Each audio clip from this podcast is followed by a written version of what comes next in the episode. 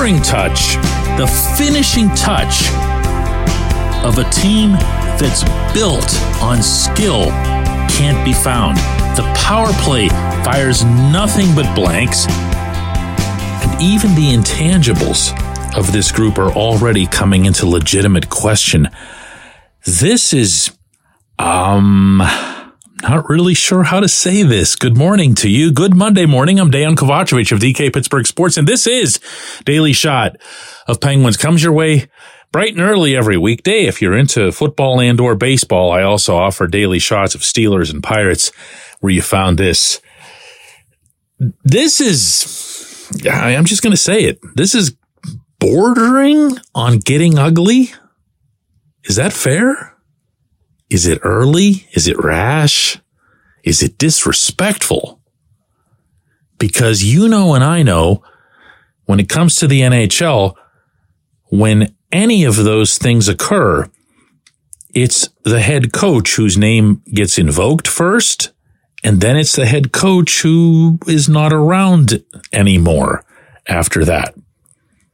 I say that with zero joy, believe me. I've made very clear uh, on this program, in writing, and in every other fashion, my respect for Mike Sullivan.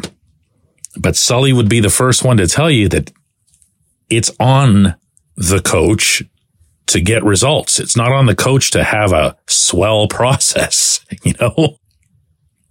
They have to collect points, and that goes double when you're talking about a roster like this that's built so very much for the now, at least in theory. But this isn't good. It's one thing to get, you know, at least encouraged, if not outright excited, by what the Penguins were able to do in shutting out the Avalanche late last week. They did pretty much everything perfectly, aside from the power play. And really, even there, the power play didn't get many opportunities, just two, if memory serves. So there, there wasn't even that that you could cite as a flaw. They defended so authoritatively inside their own end. They didn't screw around with the puck. Everything went forward. Every line, first to fourth, contributed. Every defensive pairing, first to third, contributed. Tristan Jarry was at his best. And two nights later, the Senators come to town. They're missing the actual half of their defense core, three out of six, including three of their better guys, Thomas Chabot being their best. Didn't matter. Didn't matter, because the Penguins never came out to play that game the way they did against the Avalanche, for whatever reason. Who knows? It might even be subconscious. I don't think these guys want to lose. If they did, you know, nobody would begrudge you losing to the Avs. Why did they beat the Avs? Felt like their backs were against the wall. Felt like there was an opponent that legitimately put a scare into them. And the Senators don't do that. And the Senators can't do that.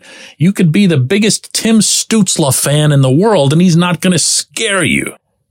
At least he's not going to scare this group the way Nathan MacKinnon would, the way Miko Rantanen would, the way Kale McCarr would. Did you see how the Penguins were all over McCarr?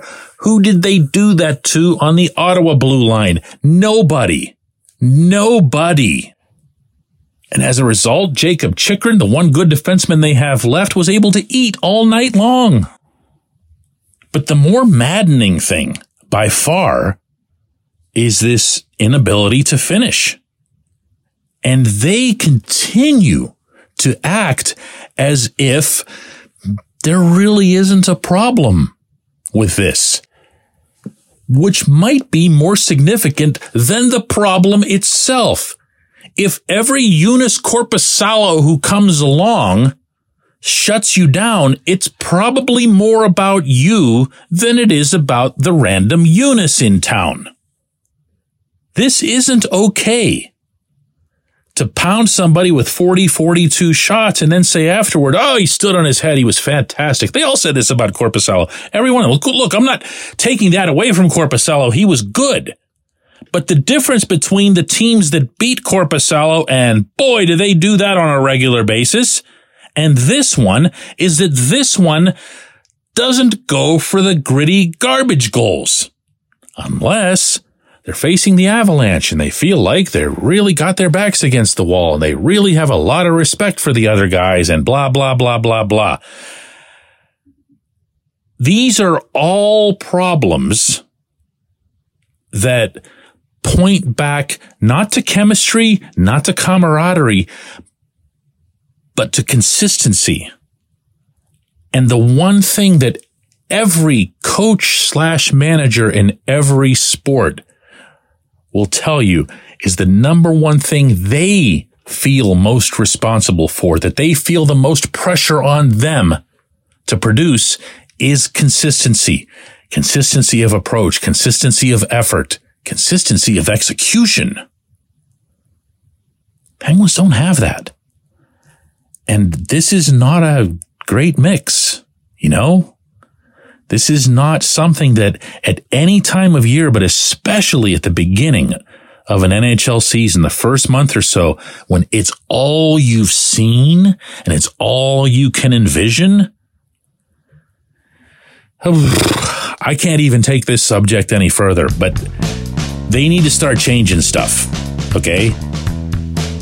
They need to start getting out of their comfort zone on a more frequent basis than when the Colorado bus rolls into downtown. When we come back, J one Q.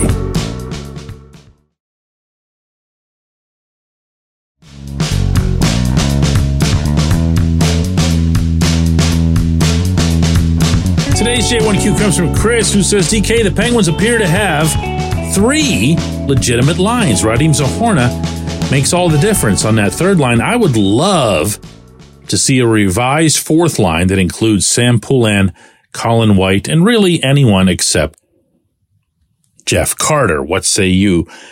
Uh, I don't know that the fourth line is the problem, uh, or even necessarily a problem, at least not an important one.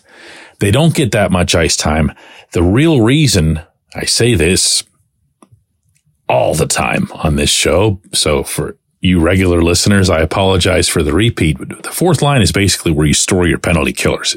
Think of it as a shed out back, and you go and knock on the door when you need them for the P K. So if you're getting good P K out of Matt Nieto, Noel Achari, and even Carter, who I don't think is a great penalty killer by any stretch, just a big guy with a long stick, which can help in that role, then you're not going to win any arguments with the coaching staff on this. Do you, you know what I'm saying there? Uh, they actually begin the process of stocking their third and fourth lines by identifying each day who are all of their penalty killing forwards. Mike Sullivan's told me this. So you start with Brian Rust, who's also on your first line, and you keep going from there. This is, this is something else. When I see Sidney Crosby, Jake Gensel, and Rust buzzing the Ottawa zone for the better part of two and a half hours and not scoring. When I see Eric Karlsson on the ice still not really being utilized to his potential, and by that I mean having your team to an extent cater to the way he plays. You have to have forwards in the slot. You have to have people available for backdoor, for redirects. That's his specialty. That's how he got those one hundred one points last season in San Jose. You can put pluggers and muckers and grinders out there with the guy, and as long as they're doing that, they're going to be firing into open nets. He's not good at this. He's not great at this. He's brilliant at this. He's the best in the world at this.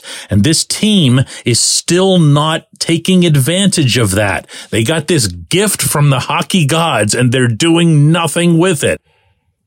The power play continues to prioritize names and prominence over production. What do I mean by that? Who's in front of the net? Find somebody, anybody, anybody plugger, uh, minor league guy and plant their rear end in front of the net and tell them don't move from there until the janitors turn out the lights. Do that, and then put four superstars around this statue. If that sounds like I'm overstating it for hyperbole, I am. But listen to it at least, you know, because it makes way more sense than putting out five guys that are just going to ring the place on a perimeter of endless passing. This is what I mean when I say make them uncomfortable. Who would you have to take off the power play to achieve that? You know what my answer to that is? I don't care. I don't care. And neither should this head coach, not if he's doing what's right for the team as it relates to winning games, as opposed to what's right for this team, as opposed to not offending future Hall of Famers. Figure it out. Figure out who and what you would want there. Just purely hypothetical. Put a cardboard cutout of Patrick Hornqvist there at practice. Do whatever it takes. But you gotta start actually pushing some buttons, because same old, same old is not gonna cut it. Not for the team, not for the coach. I appreciate the question. I appreciate everyone listening to Daily Shot of Penguins. I'll be at P P G Paints Arena tonight covering Penguins versus Ducks, and we will talk about it tomorrow.